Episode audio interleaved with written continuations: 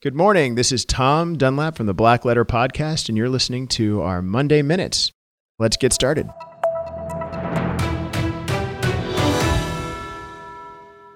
Today, trial by combat. What is it and why, you ask, are we talking about it? Well, first, what is it?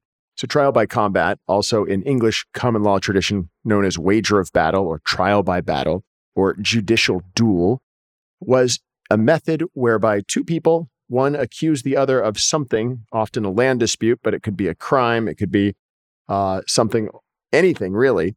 And the two parties would settle the dispute in single combat originally with swords, and then later in England, in English common law, commoners were given war staffs or cudgels or unbladed weapons to fight back. But essentially, the winner of the fight would be proclaimed to be correct about whatever their accusation or legal dispute was.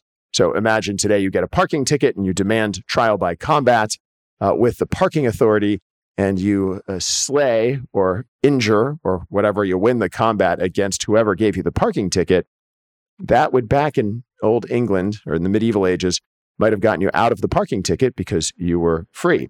Uh, now, in the middle of trial by combat or before it even started, you could proclaim yourself craven, which comes from the French word uh, craventé, which meant I am vanquished. And you could get out of trial by combat, so you wouldn't have to fight and potentially die, but you automatically lost your legal battle. So, uh, sort of an unfair way for somebody who's a lot bigger or stronger or tougher or a better fighter to win legal disputes. In fact, in the Middle Ages, there are myriad records of really wealthy people hiring people to fight on their behalf. So, why are we talking about it today? Because, everybody, this is crazy. This is part of where lawyers came from in the English legal tradition. Trial by combat and it went along with something called wager, uh, trial by wager and trial by ordeal, were barbaric, painful practices that really favored somebody who was a better fighter. And the legal profession at the time, pleaders, developed ways for people to get out of it. And ultimately, trial by jury replaced trial by combat, directly replaced it in the 1300s. So, super interesting tradition. And in more modern times, people have asked for trial by combat and it remained on both English uh, English legal books until the 1800s, and even America technically hasn't abolished trial by combat.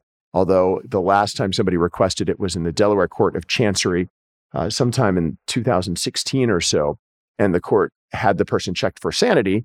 Uh, of course, ultimately that person admitted they asked for trial by combat because it was still in the legal books and they thought it would get their case a lot of media attention. So in reality, there is no trial by combat anywhere on earth that I'm aware of or that I can find, at least in any legal code.